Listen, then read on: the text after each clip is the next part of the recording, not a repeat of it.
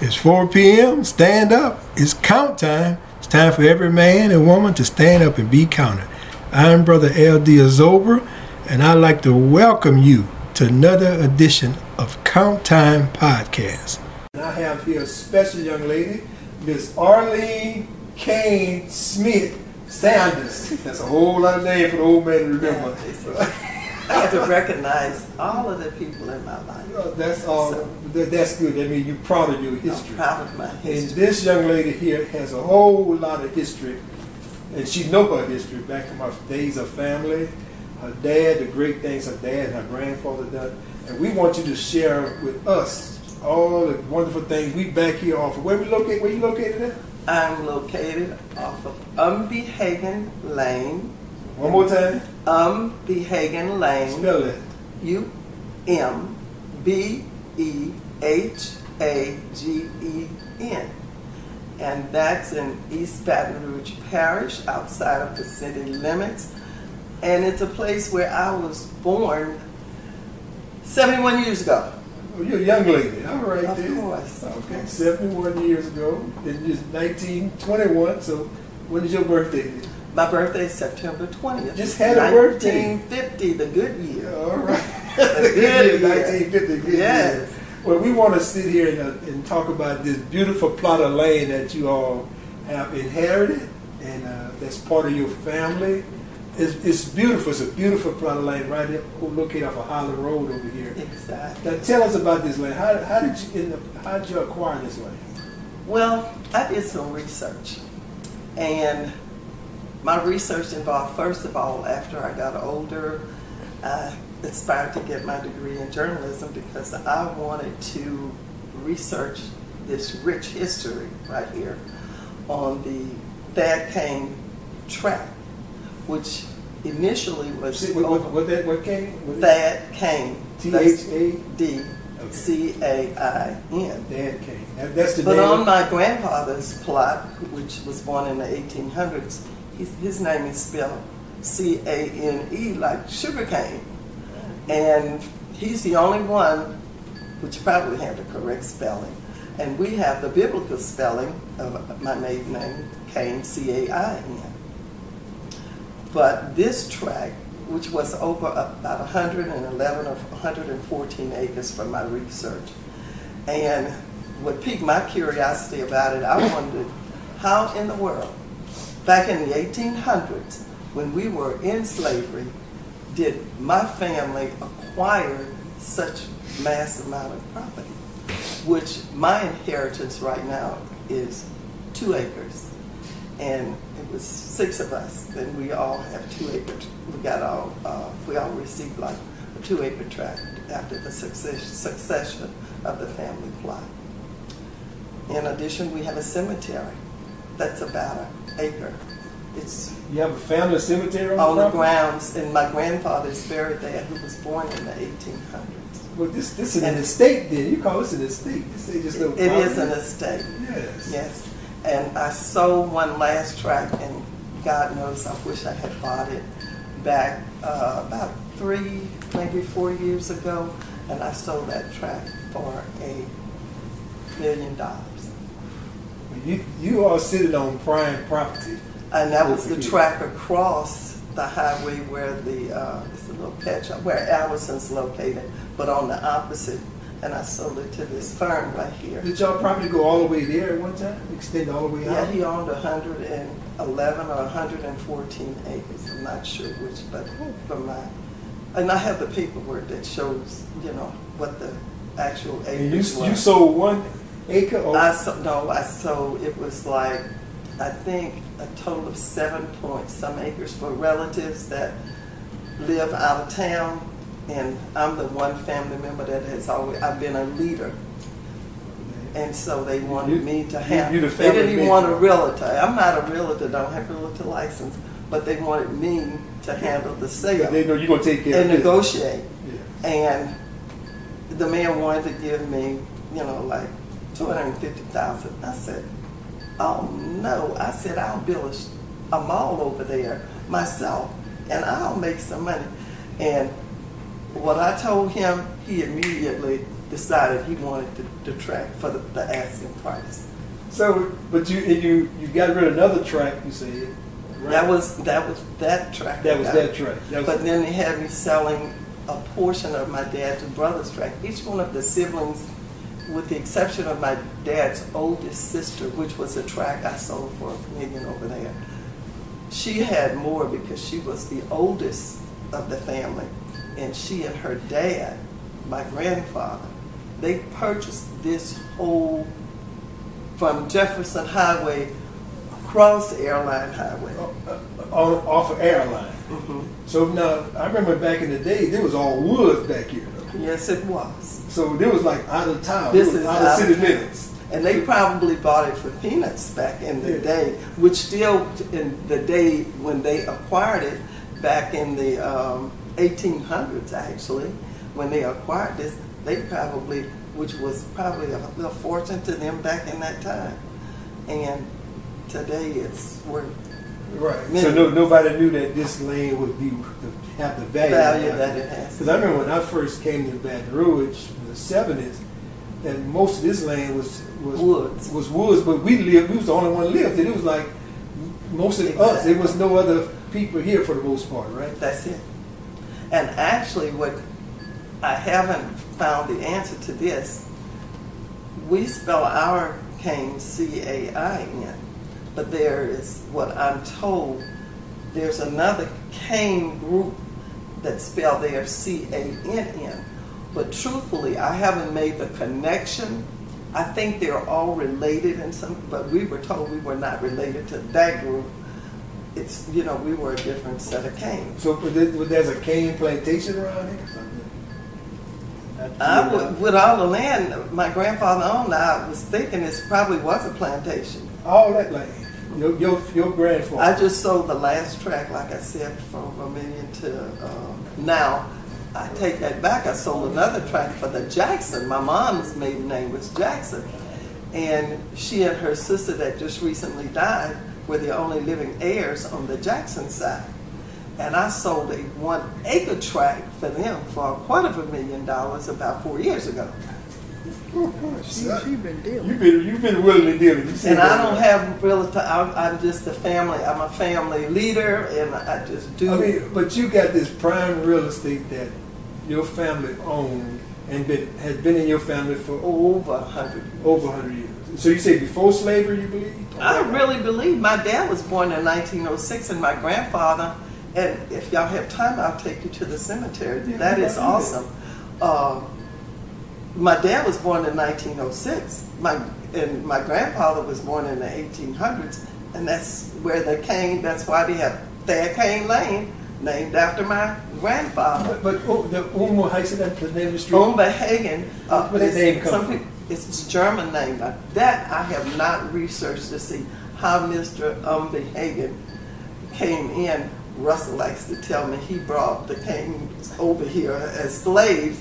And Yeah, probably he was, that's what- he was a smart man, so, you know, they wind up, he got honored with a, a street, my grandfather got honored with a street named after him, and it intersects with Umbehagen, who I'm told is the white German uh, So that- that came over.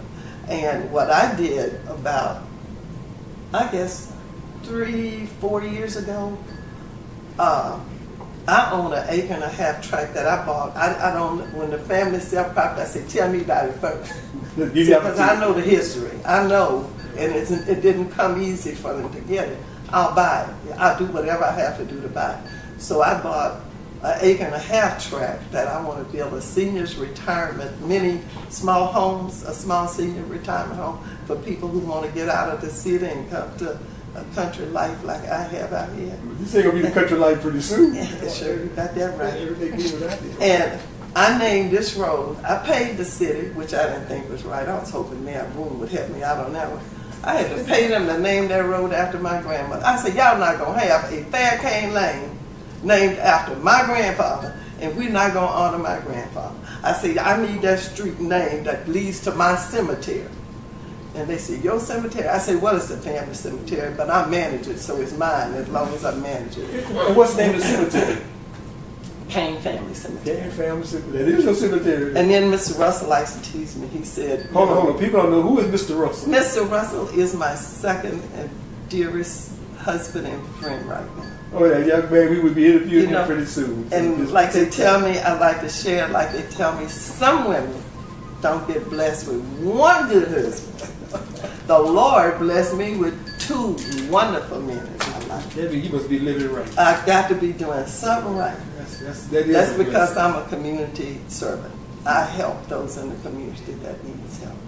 They rely on me. I was my dad's secretary. And you, al- you also worked at LSU. I retired from You LSU. retired from LSU. What did you do at LSU? I started off as a typist clerk three, graduating to a steno clerk two. Then I got to be an administrative assistant. And when I left Louisiana State University around 1997 or a little later, 97. You left a long time ago. yeah, that's another story. After the death of my beloved first husband, the first love of my life, I was in a state of real depression. And I couldn't take it working in the environment that I was working in. And people not understanding when you've suffered a grave loss and they don't understand how the mind works. And especially when you're a person of color and you're working in an all white environment, certainly they can't relate to emotions and feelings of loss and devastation. And not only prior to the loss of that, my, the first love of my life, we lost a son who killed him, his wife and committed suicide. So I was dealing with, Oh, that was like 95. My son killed his wife and committed suicide in front of my first grandchild, who was an infant almost, basically a toddler. At the family home? No, right. I lived in Mayfair prior to moving back home. My mom made me move back home after the death of my husband because I had just we were just reeling from the murder suicide, and um, my mom insisted that I come back home so they could take care of me. I had counseling. I had my granddaughter, who was an infant. But anyway, my granddaughter, who was an infant, not an infant, but a toddler, she knew her parents were no longer there. And my husband. She lost both parents. Same. in her presence, they, she, he killed, like Hyson, I don't know if you're familiar with Mayfair. I lived in Mayfair East off of Shanadia and, and uh, no, I, I remember the story. I just didn't know. And that was my son. He killed his wife and he killed himself. And he brought the baby before he killed himself and put her in my arms and kissed me. And he said, Mama, take care of my baby. And I said, Dad, where's Latifah? He said, Mama, just let me go. And his dad grabbed him. And when his dad grabbed him, he put the gun to his head. He said, Daddy, please let me go. You don't want to see this. Y'all don't want to see this. And I screamed, I said, let him go. And my husband let him go. Because you knew he, you, you knew something was something was And he went back out to the car where he had shot and killed her right there in front of Mayfair School. And he killed himself. And y'all didn't hear no shots before then. And we, it took the entire family. Uh, I'm just now able to talk about it without Yeah. breaking down because I'm thankful I was raised in a Christian home, Christian beliefs, and understand that God can control any and everything. And had He wanted that to come to pass in a positive light, it would have. But He had His reasons for what He did. Because that same young man, which God had to shed this light to me, I couldn't understand how he could do such an awful thing. But he was shot when he was in middle, no, high school at Woodlawn High. They had a party.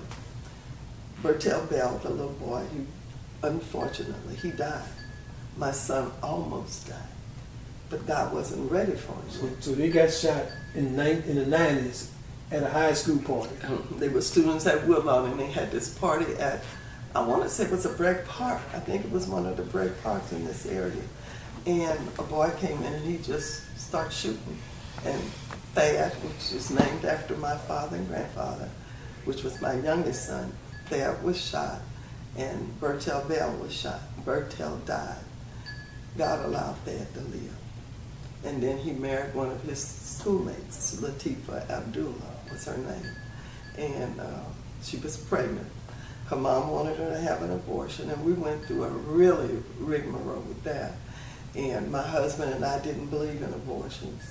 And they wanted to get married, and her mom didn't want to have any part of it. But today she don't recollect any of that. And maybe she doesn't. Maybe she was in, you know, what they call it, um, State of denial. denial. And also, you know, she was really, she loved her daughter because I love my son and her daughter. She got a bachelor's, I think, at LSU and her master's from Southeastern, I think. And she's a social, a licensed social worker for the state of Louisiana. Now, isn't that amazing how she followed a path to go in a field where she had a lot of personal involvement because she and I so many so so many psychiatrists and social workers it was unreal after the death of her father and her mother and then, And you lost a husband. and then that was in 95 then 97 I lost the love of my life my high school sweetheart and the most amazing husband a woman could ever desire That's- no faults That's a powerful statement. and like I'm saying, some people don't get blessed with one. I got blessed with two. That I'm their queen. I am well taken care of, highly respected, and in a place of honor.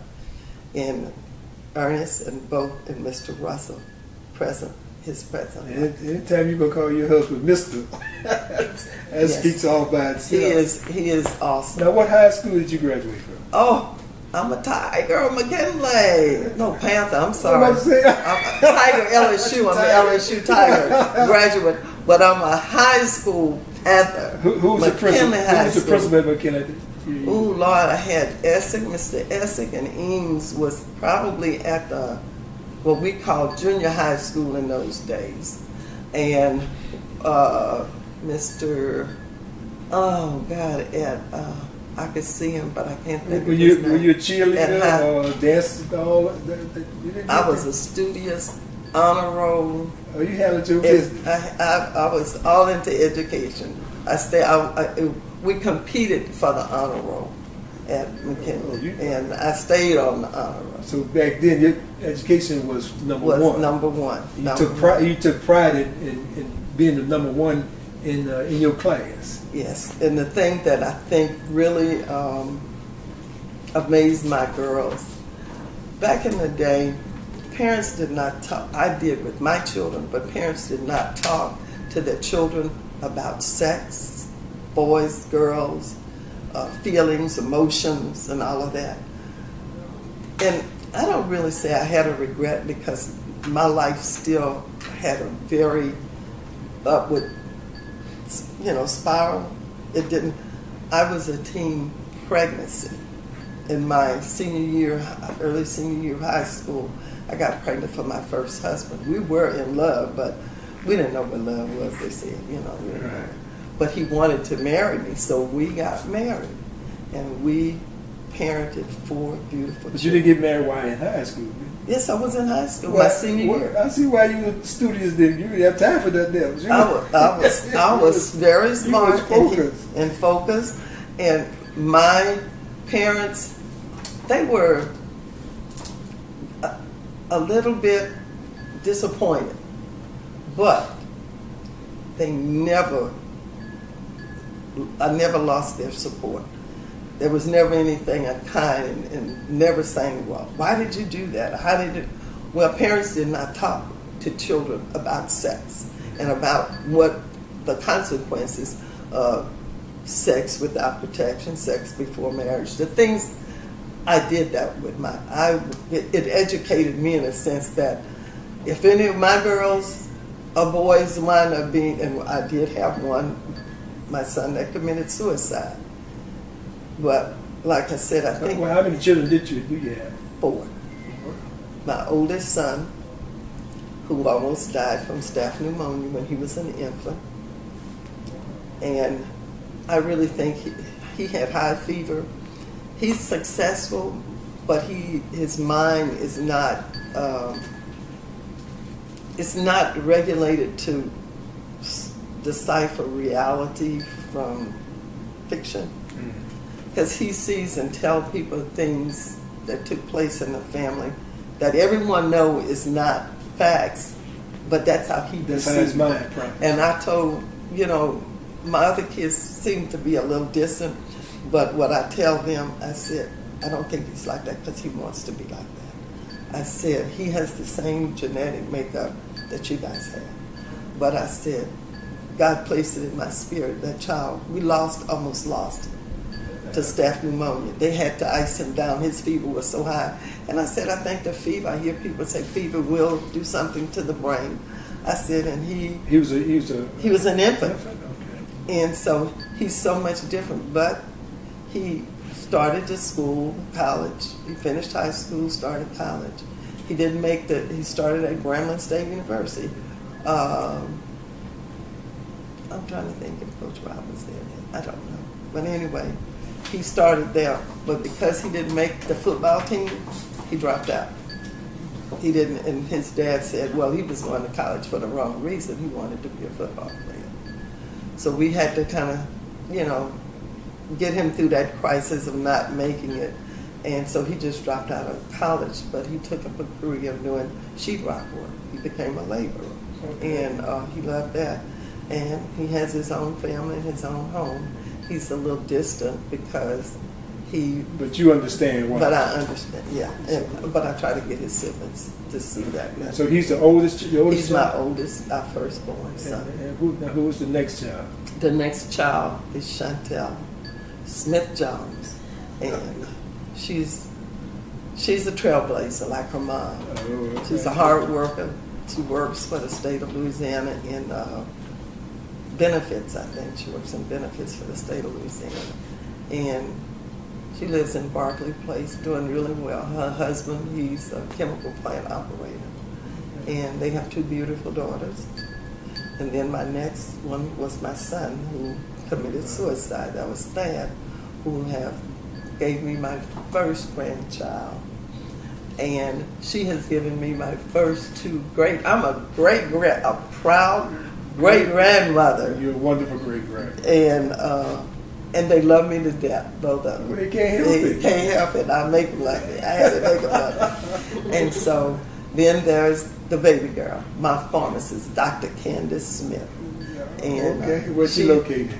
She lives here in uh, Baton Rouge, uh, in the north, I guess North Baton Rouge area. But uh, she's the baby, and she's a she's, she's a Xavierite.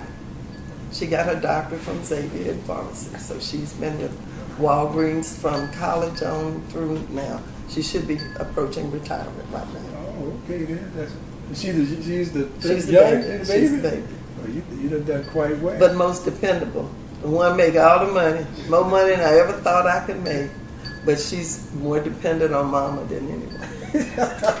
you made it that way. I did. Oh, She's the baby. Yeah, her, dad, baby. left- yeah, her dad left me with that trouble. I, got- I got it.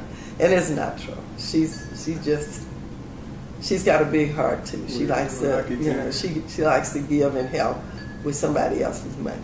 Now, how many siblings do you have? How many brothers and sisters do you have? My mom said she had eleven head of children. Never heard. huh? But I only know of eight. I am the oldest girl in the group. There was four girls, and I'm the oldest of the four. And I've always been the leader of the pack. And then there's my older brother, he, Rudy. His name Rudy Cain. He's the oldest brother that I know. But I had a brother to drown at seven years old in uh, a pit over off on the other side of the highway over there. And um, then my mom had a couple of crib deaths. She said she had 11 head, but I couldn't come up with but eight. So I ain't gonna worry about the rest. of it. Okay, because you don't know nothing about don't the oh, know. rest She did, and she didn't. She wasn't lo- here long enough to tell me about the other four that made up. I mean, three that made up the 11 here. I, I could count for some. Oh, okay, then. And they all buried in the family. Everyone's buried in the family cemetery. So even back then, your grandfather, they had the They had this in- insight to say, where we going We're not going to somebody else's cemetery. We're gonna have our own cemetery." And I think that was my, and I have, I have a, a chronology which the state, after the 2016 flood, they wanted all cemetery owners to provide a, a chronology, a listing, uh, you know, of the grave sites. And I, I was drawing my, uh, so someone could do it in AutoCAD. I haven't gotten to that yet, but we had to plot them. And I, the ones that had markers with dates on them, well, I have all the names, all the dates of death, the date of birth if it's on there, and the date of death. And uh, I have a file on our cemetery now. It's the Cain Family Cemetery. How many people are in the? Uh, is that big? It's not that big, but it's, uh, you know, like my grandfather's there who was born in 1849, and, his, 18 and his brothers and sisters are And too. all of his siblings are there. And, uh, and, and the sibling siblings. and the siblings, siblings. No, okay, this is the last one. Was Aunt Rosie, my dad's oldest sister? I want to say she was the last one of the, the oldest one, which was amazing, was the last of the group. My dad was the baby, but he was killed in a car accident. And, uh, in the, was it in the 70s, I think, my dad was But, killed. but- but how, how did how did your your grandfather come to the? Was, was he Coming born in this- Louisiana, or it was the? I mean, is like his father, father? You have. I don't. Wait, wait. I am still researching those Well, issues. maybe we need to connect her with this uh, I am still looking into that. Oh, Now, I have Audrey? neighbor, Audrey neighbor. Auntie Now, Audrey neighbor. I have paperwork my dad gave me, uh, and he told me if anyone in the family would know what to do with it, I would be the one. When what happened to this tract, all of his siblings inherited like eight or nine acre tracts, so this is a total of about nine acre tract here. And on the other side of that opening over there was his a, a sister's tract, and then on the other side of airline was his oldest. So when they divided it, then I bought part of his brother's tract after his kids, his children acquired it, and they didn't want, you know, they didn't know the value or the future value, so I bought whatever they were selling back then. And then my dad, this is how faith has things to happen. My dad's kind of second oldest sister had no children, and he, my dad was the baby who was my dad was born in 1906, but he was the baby of the family. So you see, my aunt was born in 1800. But he had one sister that had her eight point some acre tract right adjacent to this tract here, and that was back in the day when. Uh, when my aunt died, I was married then, and my dad had put me in charge, kind of like things before his accident where he was killed in the car accident. And when my aunt died, a little after that, I think she was old and it kind of took a toll on her, and she passed with no heirs. But she had willed her tract and everything to my father. But what I came to learn, according to the attorney, because my dad predeceased her by one week, her tract, even though it was will, it didn't automatically, which I thought it should, go down to my dad's heirs, next of kin. Well, it went back to her estate. They took it, according to the attorney we had back in the day, went back to her estate. So I had to auction it off. And it was an eight point some acre tract right adjacent to this. And uh, they wanted us to uh, auction it off, and I did. And this was back, my dad died in the 70s, like early 70s, so that's when that property was sold. And my mom wanted to take some of her money because my dad had recently died. And she told my, my then husband, she said, Ernest, if y'all want that property, Mama put up the money for y'all to get it and y'all just pay me back. Y'all both working. And I thought it was a great idea. But my deceased husband, You didn't see the that? loving and caring person, he said, I couldn't do that. He said, Your dad's not there to take care of your mom.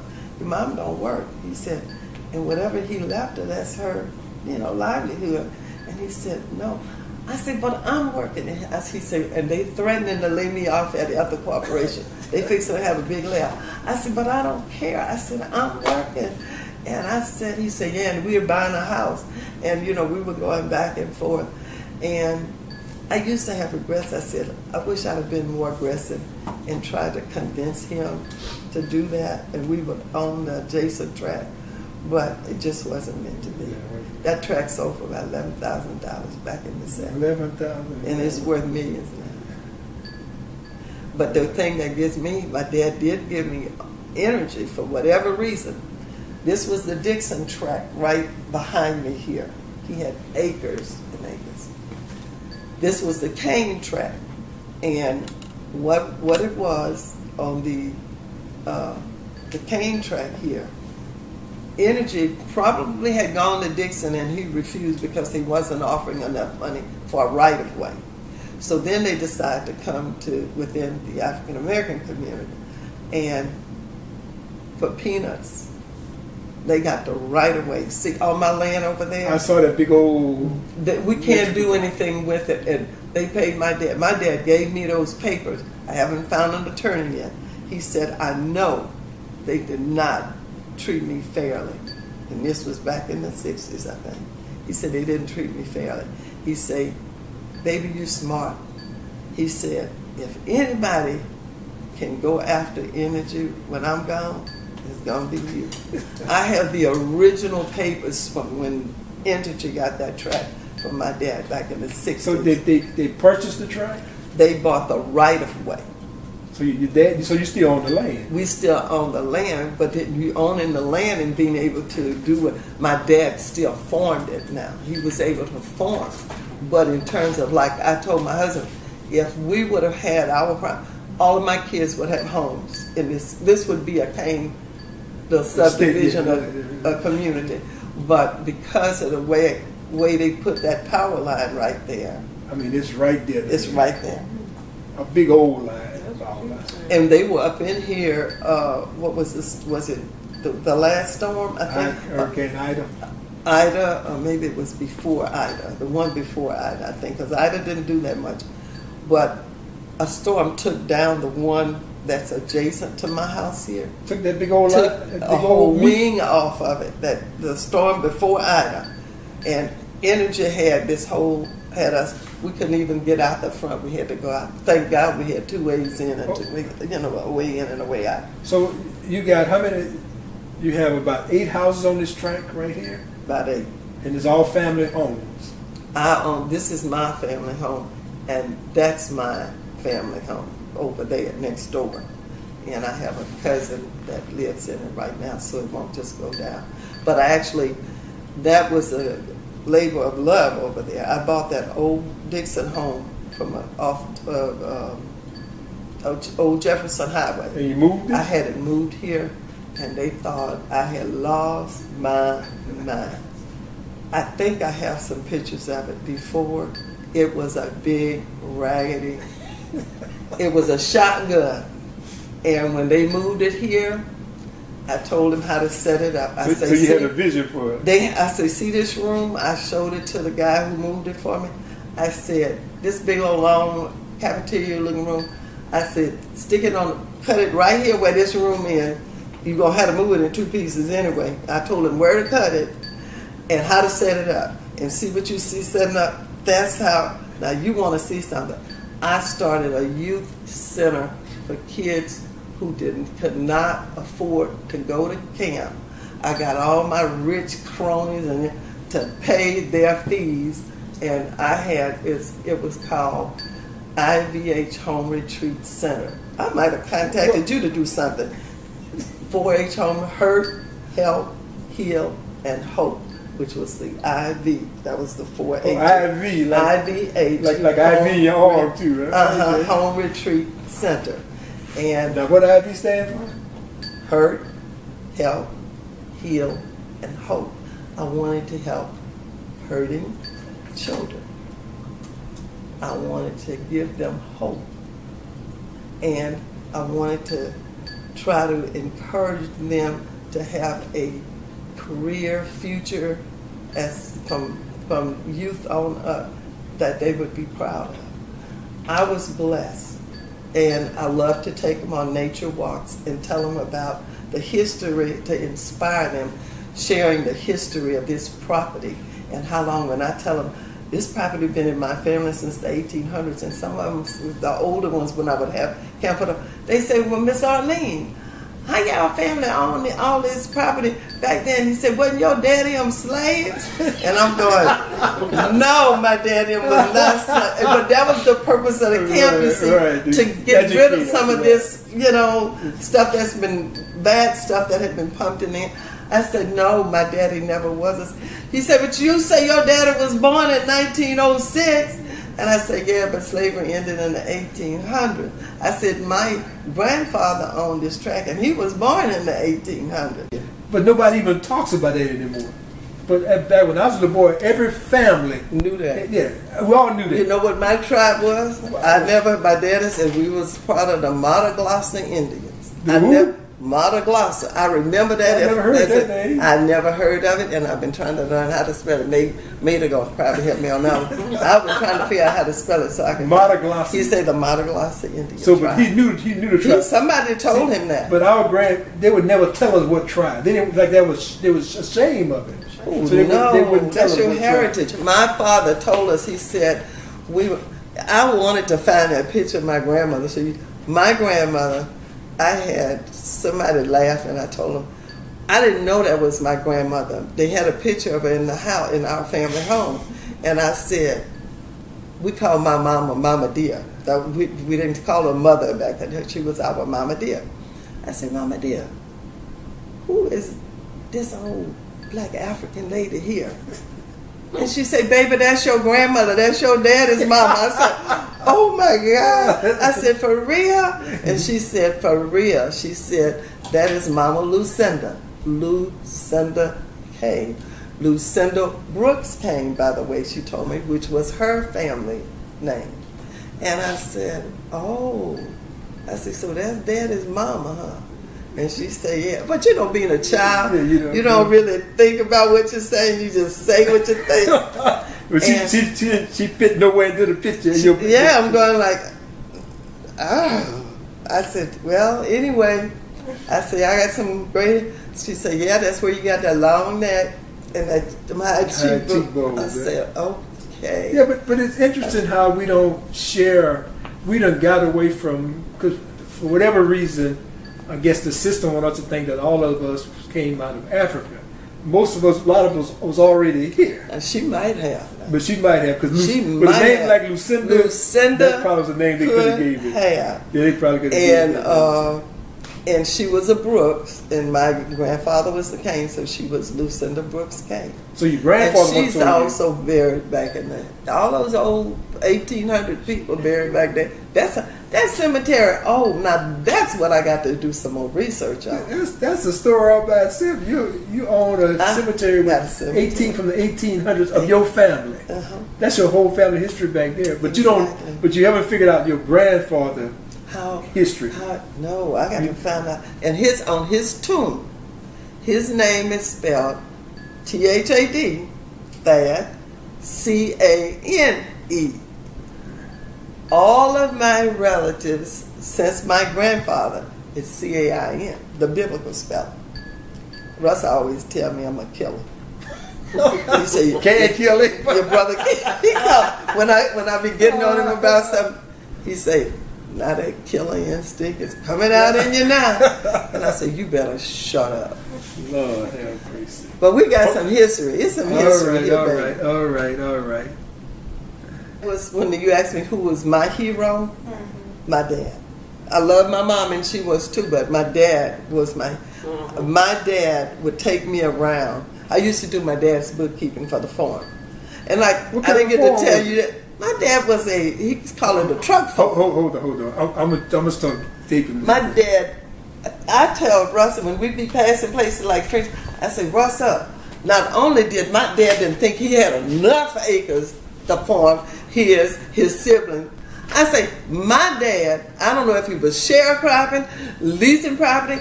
We was in Sorrento, we was in French Settlement, we was down over Hoosier Road. My dad had acres. He had Angola rows, my brother called. He said, I was the one, they took me in the field one time, only one time because something I had done, they won't punish me. And I told him, Daddy, I cannot work in that field. First of all, the sun is going to make me blacker. And I said, it's too hot, and I'm going to be falling out. And I was the oldest girl at the time. Only girl. And so, only, only girl. but, but later on, they had three. I had three younger siblings, and Russ said they You- don't like you you- you- because you got away with murder. And my dad taught me how to cook. I'm a good cook. He, he teased me, but I'm a good cook. What, what, what, I had to cook for the field hands. My dad hired people to work for him. what, what did y'all uh, pro, what, what did y'all grow in your field? Oh Jesus! Sweet potato, corn, cabbage, mustard greens, sausage potatoes, okra, anything. He peddled to Winn Dixie stores.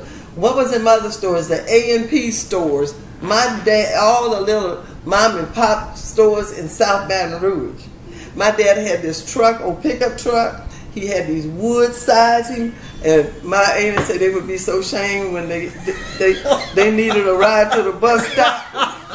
they didn't want to get on that truck. That truck low. That that truck got baskets of sweet potatoes and piles of mustard greens and boxes of corn. And she said, Arlene, we was so, and my bless her soul, my aunt just died. She was another one of my mentors. She uh she said we were ashamed to get on that old truck, but everybody else was walking to school. and we didn't have to walk. She said, but she say she say my brother-in-law Thad, they, and a lot of people, the older people called him Thad. My dad's name was Thad, and I, when I got old, I didn't like him calling him Thad. His name was Thad, so call him Thad. And my mama said, you gonna have to live with that because that's what they've been calling him all his life. His name to them is Thad. To you is dad, or you call him Daddy. So don't worry about what anybody else calls. He know who they talking about. Yes, ma'am. But Russell likes to tell the story about me working. I didn't. I'm the only one of the group did not do field work. And Russell asked me, "How did you get out of that?" I said, "Russell, they took me in that field. I had been going, and I said, Lord, this is not. This is gonna kill me. This is not my kind of work. I might as well have been a slave for them to have me out here in this field working like this. And baby, what happened?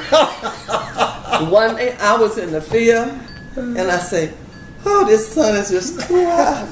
I'm gonna pass out." Oh, you over dramatized. All right, Russell, you Mr. Russell. Mr. Russell said, you a drama queen. baby, my daddy told my mom, he said, baby, he said, I'm not going to make that baby go, girl go in the field no more. He said, my mom said, what? He said, no. He said, uh, I'm going to I'm gonna write her a little recipe thing, and she gonna have the food ready when we get in from the field, and you won't have to be cooking, working in the field, and going home and cooking. So, And so he had to peas so her first too. so my daddy convinced her to let me stay home, and I cooked for all of his workers. My dad had people from everywhere coming to work for him. I told Russ I didn't really know how rich my my heritage was until I got grown and really had to go start buying corn and potatoes and different things from the store. And I said, I ain't never bought this stuff before. Y'all grew, y'all grew your Grew own. Everything, everything. Butchered hogs. I couldn't handle watching the hog butchering. And he had his cows. And like I told him, I said, my dad knew people everywhere. French Settlement, Sorrento, Prairieville. My dad leased. I don't know if he leased it or they just let him have it as a sharecropper. I don't know how he did it. Because I don't I can't see him paying all them different people from all the different places he farmed. And he didn't farm little short, you know, like a little garden. My dad did acreage, and he did Angola rows. You hear him talk about Angola rows? They say they had them long rows in Angola. Well, he had Angola rows. He was the first one that I ever heard him talk about that. So your dad was farming. And he wasn't no little time for him. Actually, my dad went to agriculture school at LSU uh, cooperative back in the day when he got out of the military. My daddy was an army brat. So what year you went to LSU? You remember? when he got out of the military, I have to go look at his at the date, but it had to be. My dad was born in 1906, so it would have been probably in the 40s because I was born in 1950. So he was doing all that before I was born. And did he have a, quite quite a few brothers and sisters too? He had uh, older brother Amos, and then Raymond, and Amos, no Raymond. Raymond was the oldest, then Amos, and then Thad. Amos, Raymond, and Thad. No girl. And then the girls, that was his oldest sister Rose, uh, who my sister's named after, Rose. Then there uh, there was A Violet, O Violet, but we call her Aunt Violet because O Violet was another whole syllable, so we call her Aunt Violet. Rose, Violet, Aunt Justmas, who had the track right. Her, it's inherited by her grandchildren now. Aunt Justmas. Then was his three sisters. Now he said he had a sister they called Pinky, but Pinky died when he was young. And then his brothers was Amos, Raymond, and Thad, the baby. My dad was the baby. Amos But- Raymond is there. hmm And he served. My dad must have served in World War. Hmm, he was born in 1906. My dad might have. I don't know when World War One was, but he definitely. If it wasn't one, he was in two for sure. Probably World War II, maybe.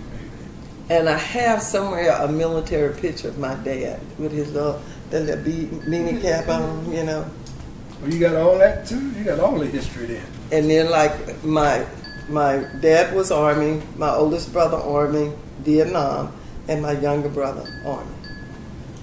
All army grades. Then I married a, a dirty, dirty dog, whatever, Marine. I married a Marine.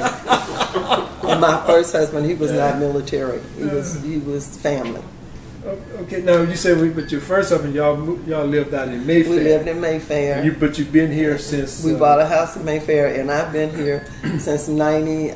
He died in '97, and my mom moved me home because I was devastated. And I lived with my mom while, for a while, and then my sister insisted because I was troubling my mom because I was depressed and going through a lot. And so I lived with my sister Rose, who's a nurse.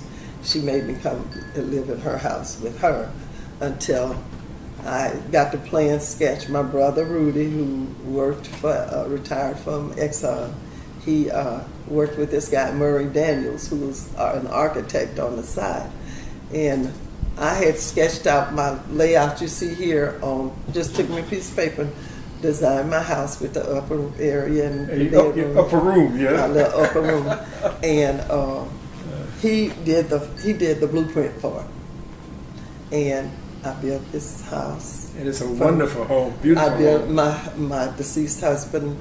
He told me when on his deathbed, he said, "Baby, I'm leaving you." He said, "You're a smart woman," and he said, "You know, you're very frugal with everything. You take care of stuff." He said, "Don't die because I'm dying." He said, "I want you to go home and build your house on one of those acres we own." He said, "On your family acre," and I said, "But you coming home with me, right?" And he said, "I'm going home, but it's not with you." And that inspired me to move forward because before that I was just like a wet dish rag. Mm. That was my high school sweetheart. And we had been married 20 years. We had just celebrated that anniversary with our children. That beautiful picture right He there. had, and this is another thing that angers me with the other group of people. My husband had mesothelioma. These attorneys, without my knowledge, got him to sign on to a class action. And we getting little dribbles, you know. My kids got a check. I called a lady and sat down, and I knew it wasn't the lady's fault, but I just was upset. The children each got a check for two dollars and something. One of the settlements they claimed they got for the mess of you mesothelioma. I didn't know it, but I, I sat by his bed from the time he went in the hospital until he passed, and still didn't know that's what we were battling. The doctors never really told us the truth. He worked for Ethyl Corporation until he came home one night. He said, "Baby, it's killing me there. I got to get away from that. Got to get away." He said, "Um, "He said it's killing me day by day." And I was working at LSU at the time and a student. I said, "Do whatever you got to do." I said, "If it's doing that bad," he said, "Well, I'm not gonna just leave." He said, "But I want you to know what's going on." He said, "And I know I never wanted to count on your income, and he did not. He did not count when we bought our house in Mayfair." I insisted I put the down payment down. because I told him, marriage was a partnership, and we had a partnership. And I said, you got to let me buy in. I know you are the provider, and I don't take that away from you. I said, but let me help you, and let me put the down payment on the house, since you know this is a community property state we're in. You know, I had to remind him. He said, okay, if you insist. He said, but I wanted you to know I'm the man of the house and I take care of all the responsibility. I said, well, I'm not trying to, I'm not trying to tear you down or anything. I said, but marriage is also a partnership and I'm your partner. And you got to let me help. I said, you know, we die and all the money that I'm saving, guess what? Somebody else gonna be fighting over it. You better let us go on it. And I'm so glad we bought that house in Mayfair. We lived on the corner of Shanadian around here, the only white brick house in the neighborhood over there. And we lived there until he passed. That was about 15 years. Mm hmm. Probably about that long. I, I don't know what Shanae is. When you turn right there by the school Mayfair, I was I was one of the students. This is history. Mayfair Elementary School. I was one of the first students that Attended. opened that school when that school oh, that school was built for us. Which you this part of my history you didn't get. Foreman Elementary. Former. Foreman. You know they got uh, Yep. Bergen Foreman Road. Oh, right. I don't know who Bergen was, but I know they had Foreman Elementary named after the Foreman person. That's the first school that I went to when I started school. Foreman and Russ said nobody never heard of it. I said I know. It was a schoolhouse. I said I could see it. I said they even used to have those society turnouts on the grounds at the, the schoolhouse. I said I, they had Mr. Manadier and Miss Trent. Manadier was the uh, upper class. Miss Trent taught the lower class from one through sixth grade. I don't know how they did it. Uh, His class was here. Then they had a, a room which was the cafeteria. We we got up from our desks. We went through the cafeteria, got our little plate of food, cutting pans. Pans and Palms was a cook. Now that's how good my old memory is. She was a cook. That lady cooked for the whole little little school, three three room schoolhouse. Oh, so- and we had to go to them outdoors toilets. We had a, we had outhouses at the very back of the. Don't think I'm that old, baby. I ain't that old. But anyway, the outhouses You don't talk about that. the outhouses was like the school. I could draw it for you. The school sat here, and then there was a little trail, and my outhouses sit back here. And baby, my belt dropped in that toe. I had a little, I had a little pelt push. We were having, um, they used to have a, a special May Day. Remember they used May May, Day, Day? May Day. And uh, I had my little belt belt on, baby, and I thought I was so cute. And that day, that's the only time you can wear little pants. I some red. I had some little white pelt pushers with a pretty little red and white red shirt with white polka dots, and I had a little red patent leather belt. Now you know that's a good memory, and I can't remember what happened yesterday, but I can tell you that. So, honey, I had to go to the bathroom. I have to go to the eye. I don't know how in the hell my oh excuse me. I don't know how my belt came loose and dropped in that toilet. Oh, oh, and you talking about somebody boo-hooing, you thought it was a million dollars they were boo-hooing and going on. I was boo-hooing and going on, and everybody thought somebody snake had bit me. And they said, Honey, what's wrong? Because I was always like the little leader. I, was t- I take care of everybody. And they said, What's wrong? What's wrong? Tell us. I said, My belt, my belt, my that toilet. I don't know how and, and my brother was the oldest. He said, I don't know how I got there, but well, it's gonna stay. I said, who gonna tell mom, mama you're gonna be no, she- she gonna fuss at me. My brother said, No, she not gonna fuss at you. You didn't throw it in there, it fell in there accidentally. My brother was so much older and mature. It was and he was only a year older, but he was my little protector. But I'll never forget that. But that's the first school. The first well it was the only so- school in this area for children to go to. It was a one-room school. It was a So- so- well actually it was three. It was the upper it, it class was and one. the It lower was one. class. It was one like a house. It's a house. What's well, like a house? So that's what you call a Rosenwald school. Oh, Rosenwald School, but that's what they call it. But Yeah. that's what it Look- was. look at T. and, Washington. And then I could draw, you know, like the classes. This was one class. This was another one. And then in the front was the cafeteria. And we would walk through, and they had a door here and a door here. We would get up from our desk, first the lower class go, we'd pass through the cafeteria, get our lunch, come back around, and go sit at our desk and eat our lunch at Foreman Elementary. And I know it had to be, Russell said he think Foreman was a white Yeah, individual. Foreman Road. Barringer Foreman. I told him I don't know Barringer, but I know Mr. Foreman because that's the school I went to. What? And when they moved me from Foreman Elementary, my class, I'm proud to say, opened up Arlington Elementary across the track. Arlington? I'm a product of one of the first Hold on, hold on. students, Your name is Ar- Arlene. Arlene. What's the name of school? Was what? That's Arlington Elementary. That's Arlington. down there across the track off of um, Brightside over there. It's Arlington Elementary. It's off of Perkins Road. Oh no, said Brightside. That's off of uh, that's Nicholson Drive. Nicholson Drive. It's off of Nicholson, cross the track. Yeah. It's still, I don't know what they're doing with it now, but we passed by there and I showed her. I said, Russell, that's the that's the second elementary that, school that I school went to. over there, all that's name of us Arlington. Arlington. that building's still there. Is it, is it open? I don't know if it's open. I told Russell next time he take me down there, he gonna have to take me to see my. That's that would have been my second elementary Now, school. Is, is uh, Foreman Elementary? That's still the building's still there. No, they got apartments sitting on that track now. They, they tore that building down. I think Foreman, the Foremans even donated that the track for the school for the black community because you know schools were not definitely not integrated when I was coming up, and after they integrated them in my junior high or senior high year, because I graduated from McKinley in '68, and uh, they had schools, but they were trying to encourage our people to go to Baton Rouge High, Lee High. I say, I'm not going anywhere I'm not wanted. If they don't want to be with me, guess what? I don't want to be with them. Because I know just as much or more than they know. Because I know who they are and they don't.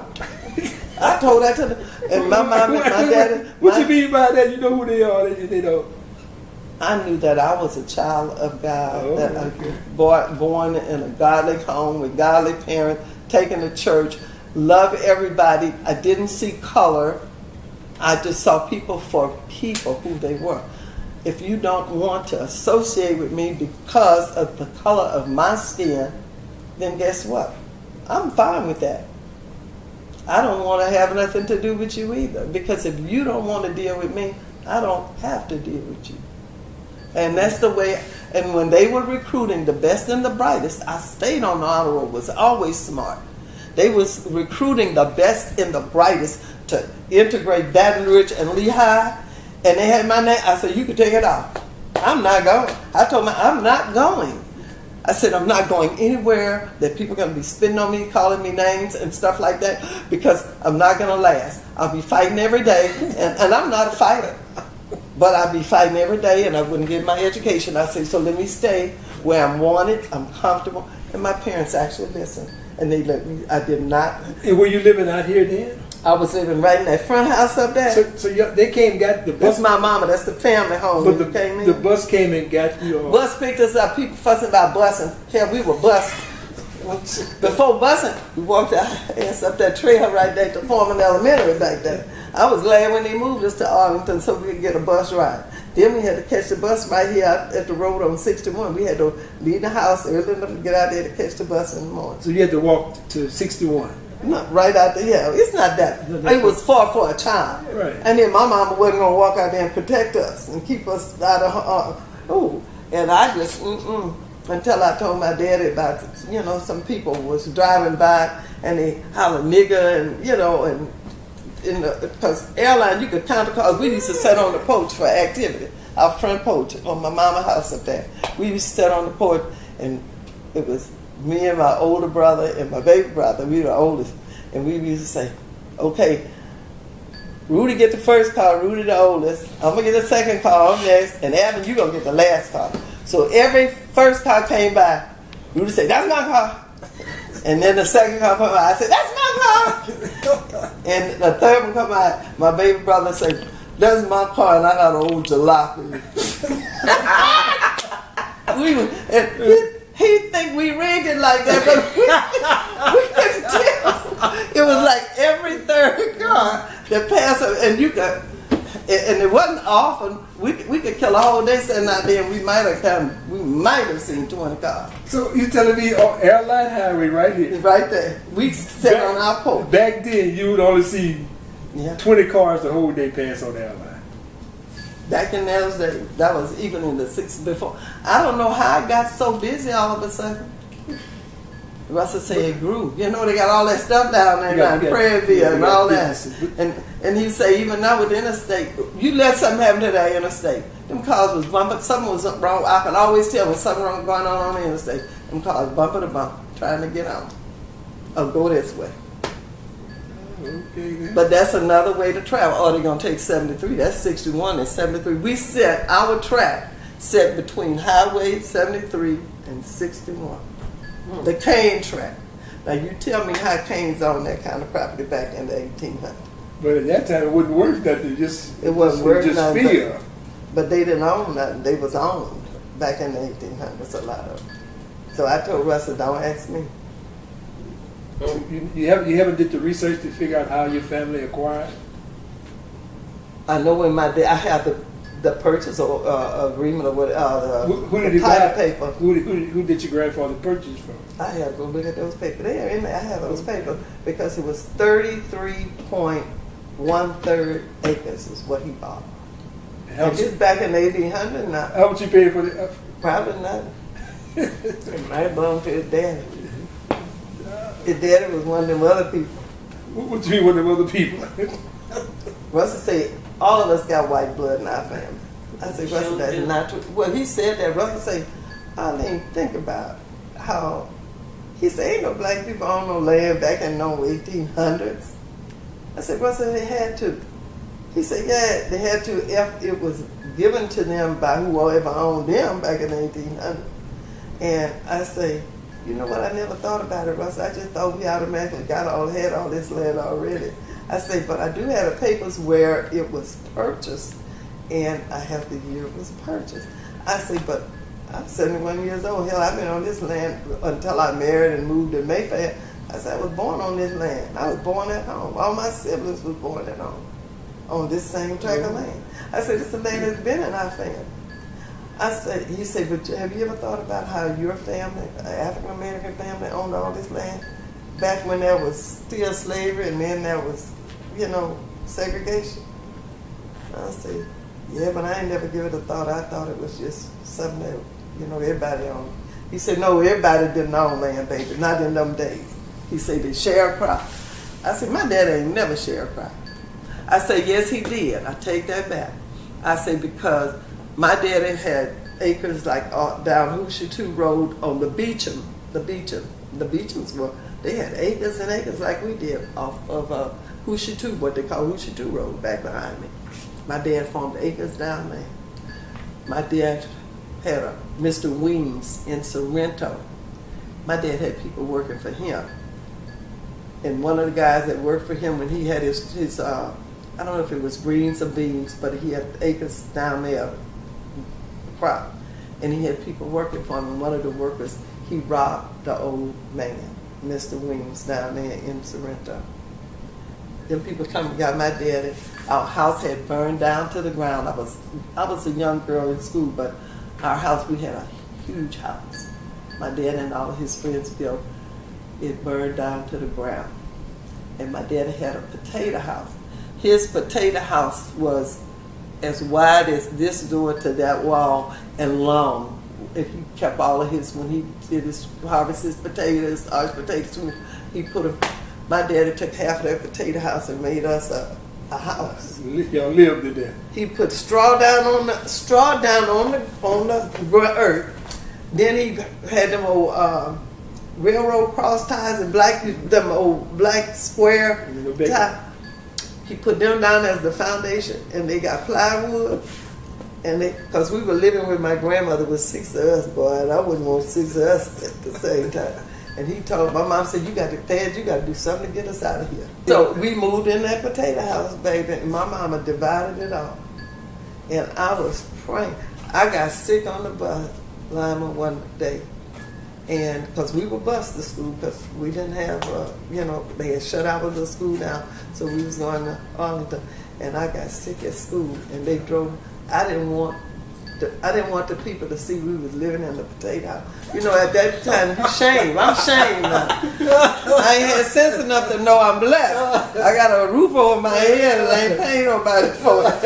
And uh, I told the, uh, I don't know if it was one of the teachers who drove me home.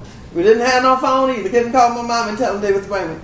So I told her, I said, I think I could make it home from here because you're not going to be able to now old, old gravel road was that. I said, you're not going to be able to go down that road. She said, well, Arlene, how are you feeling?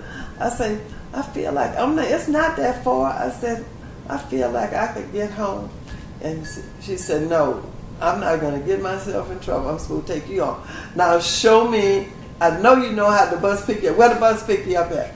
I told her, you can put me on where the bus pick me up, right there on Airline Highway. She say, well, how do your daddy get home? I say, uh, that little road is a little further up. I said, we catch the bus right here. I said, but the road my daddy come home on is that that's that was uh, Thad Cane Lane named I said, it's that street named after my dad, my dad, my grandfather. And she said, can I turn on that street and get to y'all house? I said, yes, ma'am. Put my head down. Put my head down. And, I, and I'm sitting back there saying, Lord, that woman going to see we living in the potato house. and, and my mama and my daddy, they say, our super intelligent, honor roll student, worrying about, she's sick now, she worrying about the teacher seeing her potato house. he, he said, I should have gave that teacher some of these potatoes.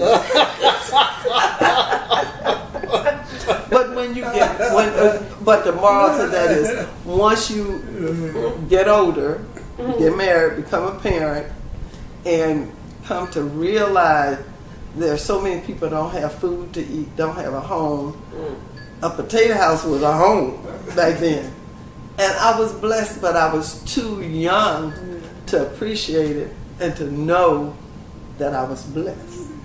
Shaved so it, shave my that potato baby. I don't want to bring it and I'll eat a potato. I'll eat a potato in a minute. I was like I told Russell. I said, Russell, my dad provided those produce to Winn Dixie, Food Town, to all the stores. He he had that truck. He had them on wood sides, like I told you, on that truck, and when it was his day to go out, you know, through the week he's getting like on Thursday and Friday.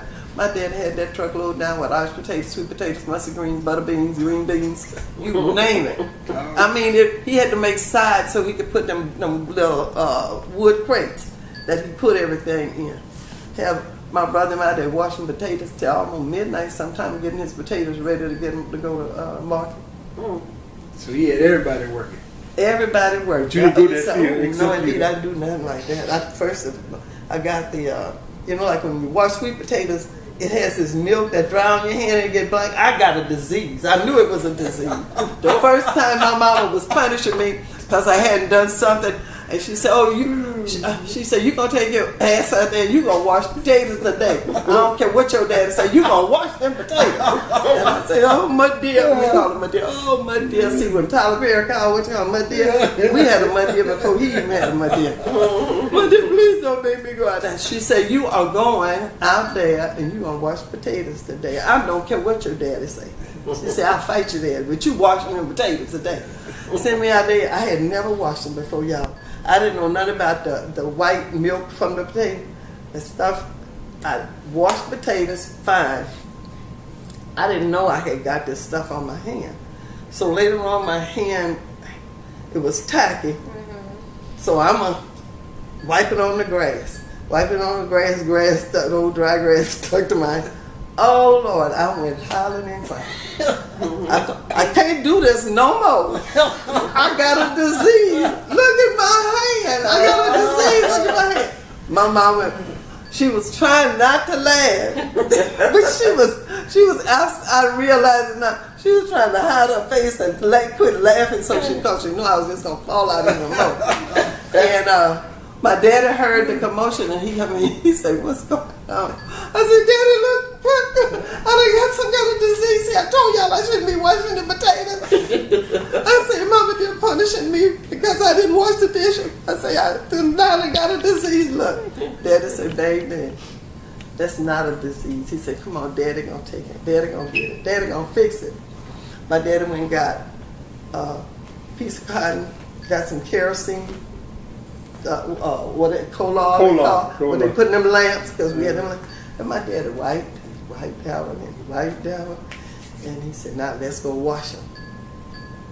And got it off. The disease was gone. Disease out. Baby. But I had a wonderful life. Right? I, And you still have. I still have, and, and God has blessed my dad. I was born up in a Christian home. My dad, I was the first one. I led the biggest group up to the altar for at revival than anyone at St. Luke Baptist Church that was put there in the 1800s. I, I found I did I wrote the history for the church. For I did all the research. Where, where, where's St. Luke located at? right there off of Jefferson Highway when you come out uh is that Antioch Road? Taylor Road? Yeah, that's Antioch. St. Luke said right there, St. Luke is the oldest black church in this community. St. Luke. 18 I think it was 1863 that acre was donated by Teresa Foreman. I had I did the history, the, the true history. Nobody knew the history until I did it. That was inspired me to go in journalism at LSU. That's what I finished in. So you end up going to LSU to get your. I got both my bachelor's and degrees. my, mhm. my master's is in public administration, And you worked at LSU. and I worked there. I made them pay. I didn't pay a penny. Uh, since I'm gonna work here, y'all might as well let me do. When they say go to school, we could go to school, take two hours for no fee. I say I got it. I got this. So And my husband of said, "You sure you want to do that? Trying to work full time, and you got the kids, and I'm working at Elta and having a work shift." Where I said, "I can do it. I got this. I can do this." Something good came out of that. And, Yes, you're paying it for, and you're paying for your retirement now. And then I even had a white coworker. She says, Arlene, we were having lunch together. She said, you know what? You, I know you black, you look black, but you don't, you don't talk black, and you don't act black. Oh, and ooh, my husband was so mad when I, I told, I was just so humble and like maybe naive to a certain degree. And he say, she asked you, what, what did you say to her? I said, he said nothing to her. I just told her, well, I am black. My mama black, my daddy black. I'm black. And she said, yeah, but you just don't, you. You- You're different from the rest Yeah. of them. And mm. Ernest said, you should have asked her, ask, what is talking black? Explain what talking black is to me. And I said, you know, I'm not that kind of aggressive. I'm not going to do that to nobody. I say, if she didn't know, then she didn't know, because I don't know either. So you knew Dr. Joyce Jackson? Joyce, yes. I know Joyce. Joyce served on, and I served on different committees at LSU, yes. Yeah, okay. Because we did a we did a podcast with her several months. Did you ago. really? Joyce is a sweetheart. She yeah. really is. She ought to be done retired. So I No, left no, she's the chair of the department now. Hallelujah. That's my girl. I didn't know that. Oh my God. So, oh, that is awesome. you, didn't, you didn't know that. No. She is. She became the chair, I guess, in May of this year. That is a, oh, well, I ain't gonna think so bad about my, well, like I told her, I said, well, I don't think that, because they paid for me to go to school. I didn't pay a penny. I got both my bachelor's and master's from LSU. And I said, I didn't pay a dime. So, and then I said, I never experienced any, any really discrimination. Because, you know, they, they say they didn't think I was, they didn't think I was black. Whatever that's supposed to be. Whatever that means. I say, but I am. My dad is black. I guess, Ar- I guess. Arlene. Uh, Ar- Arlene. That, that, That must have was a name. That wasn't a black name, I guess. I don't know what it was, but I found out that when it comes to common sense, the Caucasians they are book smart. They are they are so smart. They know you know calculus and trigonometry and all that good stuff. But when it comes to making common sense decisions, they liked in that department. I couldn't figure it. out. I told myself I need to start writing my book on them because I worked with PhDs, and I was working on my bachelor's and master's at the time. And them PhDs, like my grandmother would say, they didn't know shit from top. I'm quoting my grandmother and sometimes my mother. they really, they, they, they, they got so much of brain power when it comes to the intellect and the books and stuff. They don't have no common sense. I could take little common things. I had a, I was the administrative assistant, and then I had a secretary and I had an accountant, and we just get together. We always, it, we would get together and we just laugh. We put our hands say, "Girl, can you believe?" We had a. That's what just kept us grounded because we had our own little circle and we could laugh at some of the dumb stuff they did. That these, they that thought these PhDs was doing. because that's like when I, I retired early. I really didn't want to retire, but we got a new director from. He was he, he had been in the department as long as I'd been there, but he hailed from up north somewhere. And uh, the, the professors I had before him, that was the director, and I served as the assistant. I was really the director. They didn't do nothing. They just knew that I had the capabilities. I could handle it. This new director, and this was right after my youngest son killed him, killed his wife and killed himself, and we won custody of my oldest, first and oldest grandchild. I needed to change my hours. Ernest was working at UPS. My deceased husband was working at UPS, and you know, he had to go work. I was working because I wanted to. He didn't want me to work. I didn't really need to work. I just wanted to be independent. That's just, I was in that generation of women that just did not. I didn't want no man to be totally responsible. He might decide he want to walk off. He might meet a beautiful blonde and decide he got he don't want this no more. I said, Mm-mm, I want to go to school, and he supported me. My husband supported me, and that's how I got my degrees. But then, when he got sick, I told him, let me put the down payment on the house. Let me do. This is a partnership. That's what marriage is in our book. Now I don't know what it was back in the day, but I said we have a partnership here. Now if I was a, a, a homemaker, that would be one thing. But I'm out and I'm making. We traveled every year. We took our children on vacation. We did things, and that was the purpose of me working like I work. But when he died, and we had custody of the deceased son and daughter-in-law's child, only child. I asked this man who became the new director. I said, Dr. Ryder, can I change my uh, my work hours? And I was salaried. I wasn't I, an hourly worker, by the way, either. But out of respect for him, I'm being his assistant. I, you know, I needed to pass what I needed to do.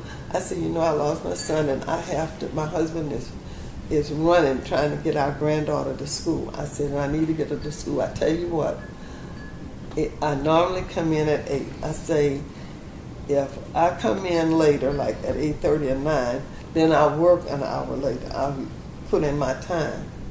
And uh, he couldn't do that. Well, when I went home and I told my husband what happened, he said, well, just give him your letter, give him your notice that you leaving. You don't have, you work. He don't. He must don't know you working because you want to be there. He said, I don't want you there, no how. He said, now this is your perfect chance to come home and handle, be here for this child because she really needs you. That's what convinced me at that time I needed. I had almost 20 years then. They had put a new director and he told me, uh, well, first he took me to the dean I wrote him the letter requesting a change, and I wasn't hourly, by the way. I was salaried. I got paid. I was the assistant director. Took me to the dean's office for the dean to review my request. And Dr. Chapman said, Bill, why y'all here? And he looked at me and I looked at him. He said, okay, anybody gonna tell me what y'all, what y'all, what is it y'all need? I said, well, Dr. Chapman, it's like this. I said, here's a request I put into Dr. Wiseman for him to agree to let me change my hours, come in, I work from maybe nine to five rather than eight because I have, you know, I lost my son to suicide. He killed his wife and killed himself. And I said, I have custody of their child. And I said, I need to get her to daycare. And I said, and traffic is wasn't then nothing like it is now. I said I wanted to change my hours. He said, Well, you're not an hourly worker, so why are you to change your hours? He said, You salary. and I say, out of because I'm always a timing person and on time and open up and take care of things. I said I just needed to be established that I need to change the time, even though I always worked over eight hours. I said I just wanted official and on the records, and he said, "Well, you don't report to me." He said, "What I'm trying to figure out what y'all doing here." I said, "Well, I gave it to Dr. Wiseman we're here because he insisted we come here." He looked at me and I looked at him. He looked at me, I looked at him, and I'm sitting there saying, "Hmm." you know what? I My husband said he left me well off, and I'm gonna accept that. I said to myself going back, I say I'm gonna call personnel, and I'm gonna get an update on my retirement. And this was in 19, was it 97? I think it was, or 98 when Ernest died. And I came back. I told April, who was my secretary, I said, "Huh." I am fixing to retire early. I said, get personnel on the phone for me so I could talk to them. I talked to the girl. She said, well, you, 19 years, you're a little shy because I started when I was, I finished from Capital Area Business Training. That's the first school after high school that I went to for my training. I couldn't afford to go to college because I had two small children. So I needed to work. I wanted to help my husband, and he was working for Ethyl Corporation. That's where he got that mesothelioma from Ethyl Corporation. And uh, he was uh, working there, and I'm at LSU. So I said, Dr. Wyman didn't want to change my uh, time bus. I said, he took me to the, embarrassed me. I knew we didn't need to go to the dean. I report to him. I said, he wouldn't even sign a paper. He said, quit. I said, quit? I said, all the time I done put in that LSU and you think I'm gonna walk away. He said, quit. He said, what come first, LSU or this baby? I said, well, the baby, of course. He said, well, quit, Arlene. I keep telling you, we got enough stockpile to take care of you, to take care of whatever need to be taken care of. I said, oh, okay. So I went in the next morning and I told April I was fixing to retire early, call personnel, and I called them. And I said, uh, tell me what I'm going to get a month if I retire right now. And the lady, she said, well, let me calculate it, and I'm going to call you back, Miss Smith. I said, okay. That lady called me back. She said, oh, you're going to get 1700 and some dollars a month. And I said, what? I said, did I see you right? You said, what? She said, 1700 I said, okay, would you send me my retirement paper, please? When I when I got home, when Ernest got home, because I always got home before, I told him about it, and I said, Ernest, you know them people gonna give me seventeen hundred dollars a month for retirement? He said, they are. I said, yes. He said, well, what you gonna do? I said, hell, I'm gonna retire. I might not live that long. I'm gonna get my retirement and somebody else's retirement too. I'm gonna get some of those that couldn't uh, bless their soul. Unfortunately, they could not get there. I'm gonna get theirs and mine. I retired in 1997. The fall because they gave me this big retirement party. 97. And I am now 71. I probably was, let's see, Ernest died in 97. I retired the year he died. And actually 98 because he died like November. And I retired right after his death. So I've been getting that money and I still get that damn check. I say, some people some people, they work all their life and retire, and they may live one month. Some of them might not even live a day after retirement. Guess what? You got me I've been living retirement. I've been living my retirement since, and it might sound like peanuts to some people, but I get seventeen hundred and some dollars every month sitting on my behind. I don't have to do nothing, nothing, nothing. I ain't gonna say nothing. I'm gonna say nothing. nothing. Just like we said, nothing. And I said, you know what? That's a blessing. He left me well uh, taken care of. Uh. And then lo and behold, I stayed a widow. I had dated. He said, now. But see that who was the man that was sitting right there? What, what they name? Russell Sanders. Russell Shoulder. I had dated a couple here and there, and I said, mm-mm, ain't nothing. See, I'm looking for somebody that had that old school mindset. You open them car doors for me, and you don't do the things that I'm accustomed to. Oh. I ain't ran into him. This thing come along. He was a gentleman. Oh, He was definitely he opened see old school men open car doors for you, open door, pop me. I had been used to opening doors and stuff, but you know I've been with her. I'm by myself. I wasn't really even dating nobody. I'm used to opening my own damn car door and doing stuff like that. Mm-hmm. When I got here, get out the way. I said, hit me on my hand one more time. you don't think I can fight? Hit me again. I said, I try to remember. I said, I'm used to doing this for myself, so you got to let me do it for myself. I said, don't be hitting me. Just, you know, kind of maybe move me to the side. Put a little, mm-hmm. you know, put your hand around my waist and say, okay, baby, I got this. don't be hitting me on my hand because you're from that damn Bertrand Vietnam country. I'm from the country out of you. It's like a like you're a baby. That's Yeah, don't hit me on. And I'm going like, All right. On that note, we're gonna- we're gonna shut it down. We're gonna come back. Uh, we Here have come Miss- Mr. Russell. We have Miss Arlene Cain Smith Sanders. Lord have mercy. Thank you, Mr. Sanders. We enjoyed I this. got my little, I'm gonna give you a copy of my write up. I had wrote. I believe I told you everything I wrote on it. Man can shackle the hand, man can shackle the feet, but only you can shackle the mind. The mind is always free to travel wherever you dare to take it. Welcome to Count Time.